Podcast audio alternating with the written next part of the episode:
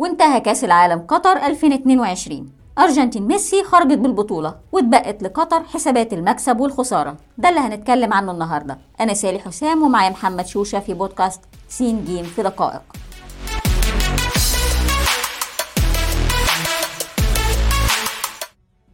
بنتكلم عن كأس العالم في الكورة فخلينا نبتدي بيها في حسابات المكسب والخسارة.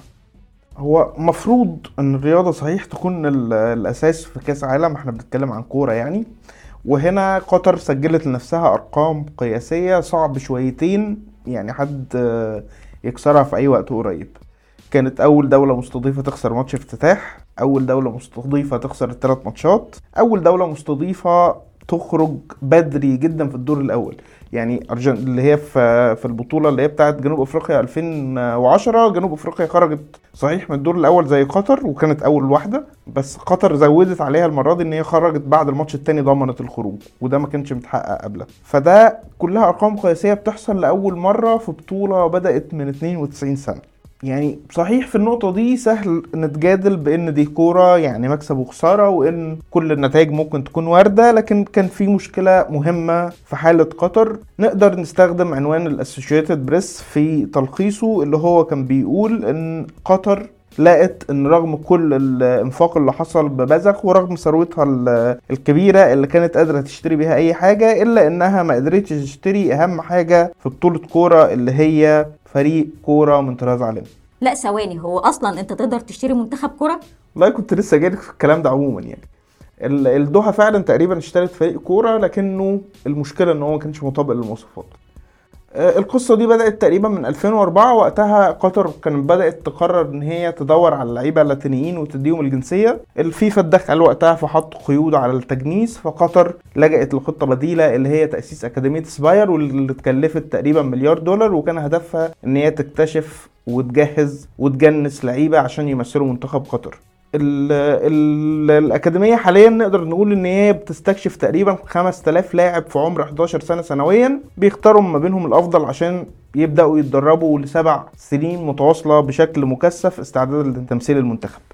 آه، في نفس السنة اللي هي نفس تأسيس ل- قطر اتعاقدوا مع فليكسس سانشيز اللي هو كان وقتها مدرب ال- الشباب في أكاديمية برشلونة وقرروا إن هو اللي هيمسك ال- الأكاديمية. ومن وقتها وهو بدأ يختار ال squad اللي يعني اللي بيلعب كأس العالم دلوقتي إحنا بنتكلم تقريبا في 16 سنة كاملين. هو اختار اللعيبة واستقر عليها وكان منها يعني عدد كبير من اللعيبة الأجانب اللي جايين من مصر والجزائر والبحرين والعراق والسودان وغانا ومن فرنسا ومن غيرهم. 16 سنة زي ما قلنا وهم بيكبروا مع بعض عشان يبقوا جاهزين للمنافسة لما تيجي الفرصة اللي هي استضافة كأس العالم. فلما كبروا وصلوا للنتائج اللي إحنا قلنا عليها. يعني في البند ده نقدر نقول إن قطر رياضيا خسرت كل حاجة. يعني أكيد لأ. في زاوية تانية إن خلال نفس ال 16 سنة اللي إحنا بنتكلم عليهم قطر قدرت فعلا تؤهل عدد كبير من المواطنين القطريين للمنافسة الرياضية. يعني بحسب جيمس دورسي اللي هو زميل أول مساعد في مدرسة الدراسات الدولية في سنغافورة قبل 12 سنة تقريبا كان squad قطر كله من المجنسين. حاليا إحنا ممكن نبص من النظرة الأولى نقول إن الموضوع لسه كامل لكن ال- الدنيا اختلفت شوية لأن إحنا بنتكلم على squad كامل من 26 لاعب مثلوا قطر في البطولة دي كان منهم 10 لاعبين أجانب أو مجنسين و16 لاعب قطري. فدي ال- الحسبة اتغيرت خلال السنين اللي فاتت. كمان إحنا قلنا إن الأكاديمية مش مرتبطة بكأس العالم ففي جهد شغال طول الوقت عشان العدد يزيد والمستوى كمان يتحسن وما ننساش بالتأكيد إن ده أول ظهور لقطر في المونديال. فالدوحة بتأمل إن ظهورها الجاي ما يتأخرش وإن المرة الجاية لما تدخل يكون بشكل أفضل. طيب خلصنا من الكورة اللي هي ما كانتش الأكثر إثارة للجدل أصلا. نيجي بقى للسياسة. الكفة رايحة فين؟ الربح ولا الخسارة؟ ده نقدر نقول إن هو واقف على أهداف قطر أصلا من استضافة البطولة. يعني بحسب ال AP فصحيح الهدف العام كان إنها قطر عايزة ترفع مكانتها. لكن الوكالة بتقول إن الهدف المباشر كان الإقليم نفسه اللي هو المنطقة المحيطة بقطر. فهنقدر نقول إن هي اشتغلت كويس قوي على استغلال البطولة إن هي تحسن علاقتها بالجارة السعودية بشكل خاص اللي لحد سنتين فاتوا لو نفتكر كان لسه المقاطعة موجودة وبمشاركة قوية من السعودية. وكان في كلام كتير إن ال- ال- ال- المقاطعة السعودية دي هتعطل ال- الجهود اللي هي توفير المواد البناء المطلوبة لتجهيز المنشآت اللي استضافت بعدين كأس العالم. كمان قطر ظهرت كوسيط قدر يطلع بالصورة الشهيرة اللي كلنا شفناها واللي كانت قبلها شبه مستحيلة للمصافحة ما بين الرئيس المصري عبد الفتاح السيسي ونظيره التركي رجب طيب أردوغان. والموضوع زي ما إحنا تابعنا ما وقفش عند الصورة لكنه وصل لاجتماع مطول. دي حاجة كانت شبه مستحيلة طبعا. آه كمان اقليميا كلنا شفنا البروباجندا اللي قطر عملتها على ال social media خلال الفترة اللي فاتت خصوصا في ال- الأمور المتعلقة بأنه مونديال الأخلاق والحاجات اللي شبه دي واللي بالتأكيد قدرت تلاقي اللي يتبناها شعبية. أخيرا بقى هنوصل للتيمة اللي روجت لها اللجنة المنظمة للبطولة باعتبارها بعد ما نهاية البطولة اللي إحنا وصلنا لها ال- ال- الاستادات كلها تقريبا هتتفكك إما بشكل كامل أو جزئي وإن ال- البواقي اللي هي الاستادات المفككة أو الاستادات اللي هتقلل المقاعد بتاعتها هتتبرع بيها لبنى 22 ملعب جديد في دول نامية. ده هيتحط تحت بن- بند إرث كأس العالم واللي أكيد قطر هتعرف تستغله بشكل كويس جدا.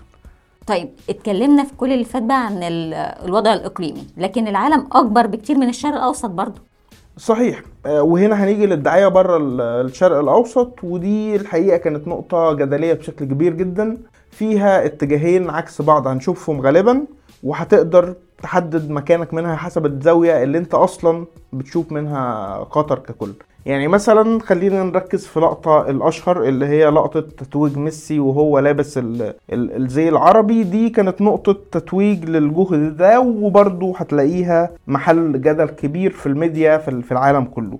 آه، محلل فوكس سبورتس اللي هو أليكسي لالاس بيقول إن ال- المونديال كان فرصة البروباجندا اللي قطر فضلت تدور عليها لفترة طويلة بالنظر لأنها مفتقدة حاجات كتير من اللي الدول المؤثرة بتملكها من ناحية التاريخ والجغرافيا وإنها اشتغلت على تعزيز علاقتها مع الغرب كوسيلة تحوط.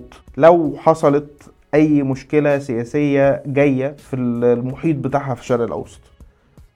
طيب هل نجحت قطر في ده فعلا؟ ما إحنا اتفقنا من الأول بقى يا سالي إن ده هيبقى متوقف بالأساس على النقطة اللي أنت بتبصي لقطر ليها من من الأول يعني. فخلينا نوضح الموضوع ده بشكل أكبر. برضو اللجنة المنظمة كانت بتقول إنها عايزة إن العالم يشوف من خلال البطولة عالم عربي آمن ومسالم وإيجابي وفعال.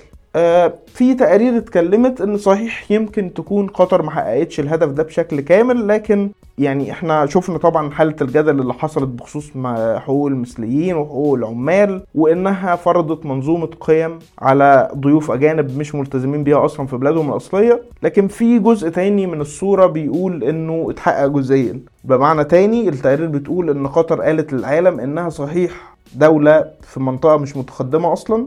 ده الوضع الطبيعي بالنسبة لنا يعني إحنا منطقة محافظة. لكننا بناخد خطوات تحديث آه، واسعة وإن في إرث كبير من التغير الاجتماعي حصل بسبب استضافة كأس العالم. كان جزء منه حتى متعلق بحقوق العمال نفسها اللي بيقول إن هي اتحسنت بدرجة ما وإن الشعب نفسه بيتطور. إحنا لسه محققناش كل حاجة لكن شغالين على ده. كمثال على ده مثلا هناخد آه، حوارات عملتها لوموند مع آه، ضيوف أجانب زاروا قطر لحضور المونديال. قالوا بوضوح سؤال يبدو منطقي اللي هو يعني الفيفا هي اللي ادت لقطر كأس العالم وهي بتديها حقوق الاستضافة هي ما كانتش عارفة يعني إن دي دولة محافظة وإن دي الظروف الموجودة فيها. وبعدين قالوا كمان إن قطر عمرها كله على بعضه 50 سنة فما تجيش النهارده تطلب منها تعمل في كام سنة اللي أنت كغرب خدت قرون طويلة على ما حققته ده غير ال- النقطة الأهم إن قطر اللي بتتوصف في الميديا الدولية باعتبارها دولة تايني حاجة كده يعني ما تشوفهاش من على الخريطة أصلا. القطريين نفسهم كانوا طول الوقت بيشتكوا إن هم لو حد قال لهم أنتوا جايين منين قالوا له قطر هيقول لهم تطلع إيه قطر دي أصلا يعني. فدلوقتي أي حد في العالم هيبقى عارف إن في دولة في الشرق الأوسط اسمها قطر. طيب أفهم من كلامك كده إن قطر طلعت كسبانة سياسيا من استضافة المونديال؟ لا مش بالظبط. يعني صحيح في مكاسب لكن كمان في خسائر. إحنا اتكلمنا على نقطة في ال- الإجابة السابقة اللي هي السمعة والشهرة ودي حاجة مش دايما كويسة. يعني استضافة كأس العالم بمعنى تاني خلت سجل قطر في حقوق الإنسان والبلد نفسه يبقى تحت انتباه جمهور واسع. اتش اي هيلير اللي هو متخصص الشرق الأوسط في جامعة كامبريدج مثلا بيقول إن صحيح قطر عمرها ما كانت ابدا مدافع عن حقوق الإنسان لكن سجلها ما كانتش خاضع للمراقبة المشددة. يعني حتى لو خدت بالك في ملف مهم زي وفيات العمال إحنا لحد دلوقتي ما عندناش رقم موثق ليه. يعني عشرات مئات زي ما قالت قطر مثلا ولا 6500 زي ما قالت الجارديان. محدش يقدر يأكد ده. دلوقتي المنظمات الحقوقية الدولية واقفة على القطر على الوحده حرفيا. يعني في منظمات كان الكلام بيتقال طول الوقت إن ليها علاقة بالدوحة من تحت الترابيزة دلوقتي بقت بتنتقدها بشكل قاسي جدا زي مثلا هيومن رايتس ووش وغيرها. كل ده خلى النقد الموجه لقطر أكبر حتى من النقد اللي اتوجه لروسيا في 2018 طبعا روسيا إحنا عارفين الغرب بيشوفها إزاي. رغم إن سي ان ان مثلا لما كلمت نشطاء من مجتمع الميم نفسه اللي زاروا قطر خلال البطولة قالوا إن قطر صحيح ما كانتش مثالية لكنها كانت أخف بكتير. من اللي توقعوه. ما ننساش كمان اللقطة المهمة اللي حصلت آه، في النهاية اللي هي أعضاء البرلمان الأوروبي اللي اتهموا بالحصول على رشاوى من قطر لتحسين صورتها وإنهم يسهلوا تمرير قوانين تقديمها وهنقدر نقول إن اتجاه التدقيق ده بحسب تقارير كتير هيتوسع مش هيضيق. الأهم بقى إن حتى لو صح الكلام إن اللي زاروا قطر شافوها بشكل إيجابي ودي يعني نقطة ما نقدرش نؤكدها أو ننفيها لكن التغطية الإعلامية السلبية بشكل واسع واللي وصلت للجمهور في العالم كله هتسيب أثر سلبي عند الجمهور اللي اكتفى بال بإنه يشوف المونديال من شاشة التلفزيون. طيب نيجي بقى للنقطة الأخيرة التكلفة المادية قطر كسبت ولا خسرت؟ الخانتين الرئيسيين اللي عندنا بشكل مباشر هنا اللي هم النفقات 300 مليار دولار تقريبا والعوائد اللي في أقصى التقديرات هتكون في حدود 15 مليار. اتكلمنا بالتفاصيل إن كانت التكاليف دي تكاليف مباشرة لكأس العالم ولا استثمارات بنية تحتية هتفيدها في المستقبل في بودكاست سابق. يعني نقدر نحط ال link بتاعه في ال description لكن هنحتاج هنا نشاور على نقط جديدة اتذكرت في تقرير لفوكس ايكونومكس. الأولى إيجابية إن قطر بقى عندها من البنية التحتية اللي يكفيها إن هي تحقق هدف رفع السياح من رقم ال 2 مليون الموجود دلوقتي ل 6 ملايين في 2030 النقطة التانية بقى إن دول زي السعودية والكويت والأردن والإمارات كسبوا من البطولة بشكل نقدر نقول إنه يمكن يتجاوز اللي قطر نفسها حققت باعتبار إن دول مكاسبهم كانت صافية من السياح اللي اضطروا يروحوا لهم لأن قطر ما قدرتش تحتوي المليون وأكتر آه، من الضيوف أو إنهم شافوا إن ظروف الإقامة في بعض الدول المجاورة هتبقى أحسن من القيود اللي فرضتها قطر. في حين إن قطر بقى غير تكاليف الاستضافة اللي قلنا عليها هيتخصم العوائد أكتر من بند. اولا إن الفيفا نفسه بيقاسم الدولة المستضيفة في العوائد وبيجبرها على منح إعفاءات للمنتجات اللي هي تابعة للفيفا والشركات الراعية ليه. والأهم إن زيادة الطلب المحلي اللي حصل الفترة اللي فاتت متوقع بحسب تقارير دولية مهمة إنه يرفع التضخم في قطر للضعف. وبكده بتخلص حلقتنا. كان معكم سالي حسام ومحمد شوشة في بودكاست سين جيم في دقائق. استنونا الحلقة الجاية من بودكاست سين جيم في دقائق.